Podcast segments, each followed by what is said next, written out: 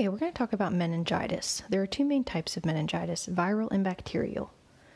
When you see the word meningitis, break it down and you see meninges and itis. So, this is telling us that this is inflammation of the meninges. What happens is the virus or the bacteria gains access to the brain through the cerebrospinal fluid.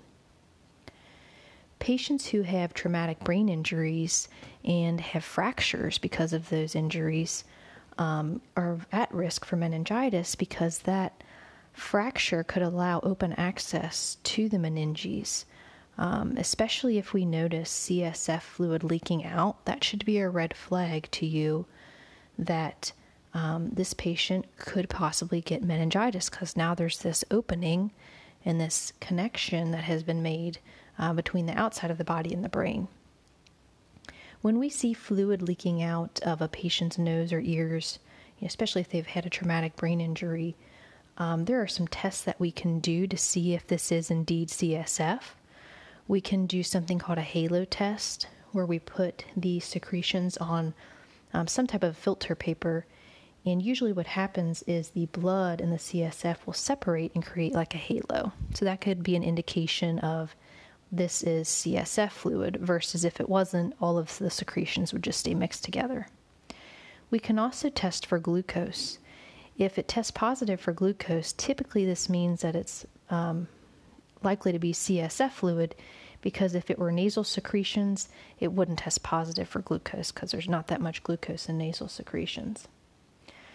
So if we if we knew that the patient had CSF leaking, then we would be on high alert uh, for the possibility of them getting meningitis as a complication of that. Let's kind of talk about each of the different types, the viral versus um, bacterial. And do know that there's also fungal and protozoal meningitis. They're just not quite as common. So that's why we're going to focus on the viral and bacterial. So, viral meningitis is caused by a whole host of viruses. Um, it typically occurs in children under the age of five can be caused by the enterovirus, the mumps, herpes, and even HIV can cause viral meningitis. When we talk about bacterial, obviously this is going to be caused by different bacteria. Some of the main uh, bacteria that can cause this are Neisseria meningitis, Streptococcus pneumoniae, and also um, Haemophilus in- influenza, which is actually a bacteria. This is not the flu virus. As far as assessment for these two, for you know just meningitis in general, they really have the same assessment features. It's just going to be more severe symptoms in bacterial versus viral. So some of the things that we could see in infants, because like I said, they could get viral meningitis. We could see a fever, rash, irritability, loss of appetite, trouble waking. When we talk about children and adults um, and things that we may see, no matter what type of meningitis they have, they could also have a fever, trouble waking, sleepiness, headache, loss of appetite, nausea, vomiting. They could also have a stiff neck, and we call that nuchal rigidity. There are two assessment tests that you can do. Um, so you may see or read about those. Um, they're not used quite as common. It's not like a definitive answer. Like if you have, if you're positive for this test, then you're going to, you have meningitis. It's just one of those things we could do as the nurse and then report to the doctor as we collect all the data and they kind of help determine what's going on.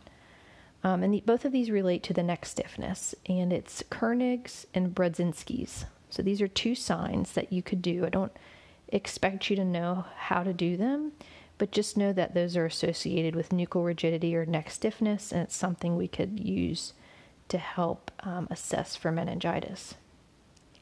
Other things that we could see um, there could be eye issues, photophobia, or sensitivity to light. They could also have nystagmus, abnormal eye movements. Nystagmus is often seen as like a twitching of back and forth or up and down of the eyes. We could see abnormal motor responses like weakness. Um, there could be cranial nerve dysfunction, they can also have um, an, a short attention span, personality, or behavioral changes. With it being the meninges in the brain, we would expect that there might be a severe headache associated with this, and just some generalized aches and pains. And they can also have a red macular rash if they have meningococcal meningitis. That's usually the only one that causes the rash. Other things that we want to assess with these patients if they have meningitis, no matter what the type, um, is a neurological assessment. That would be part of our routine interventions, is doing a neuro assessment. We could include the Glasgow Coma Scale in that as well. We would be assessing vitals, um, assessing them more frequently, especially you know if the stables the patient is not stable. Assessing intake and output. Uh, we want to ensure that airway breathing are doing good, so respiratory assessments. And patients who have bacterial meningitis, especially, are at increased risk of increasing intracranial pressure. So we would want to assess for that. Remember, one of the first signs of increased intracranial pressure is a change in level of consciousness. So, and part of our interventions could be to help um, improve that increased pressure. Um, remembering the head of bed that could help us. Um, also, just keeping the room dark, calm environment. Um, the dark room could also help with the photophobia, but just this calm environment to help decrease um, the stress on the body, which can help decrease that possibility of increased pressure in the brain. Other things that we um, would want to assess for is something that can happen with uh, meningitis, especially bacterial, is they could have some vascular changes.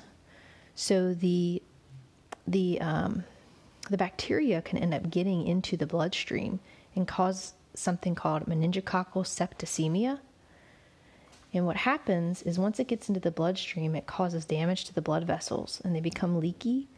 And we see what looks like big bruises on the patient's skin, um, but it's actually just a sign of poor perfusion because now the blood is leaking out of the vessels and shunting towards the major organs in the body. So, meningococcal septicemia is a definite bad complication of meningitis, especially the bacterial, because this could cause patients to lose their limbs.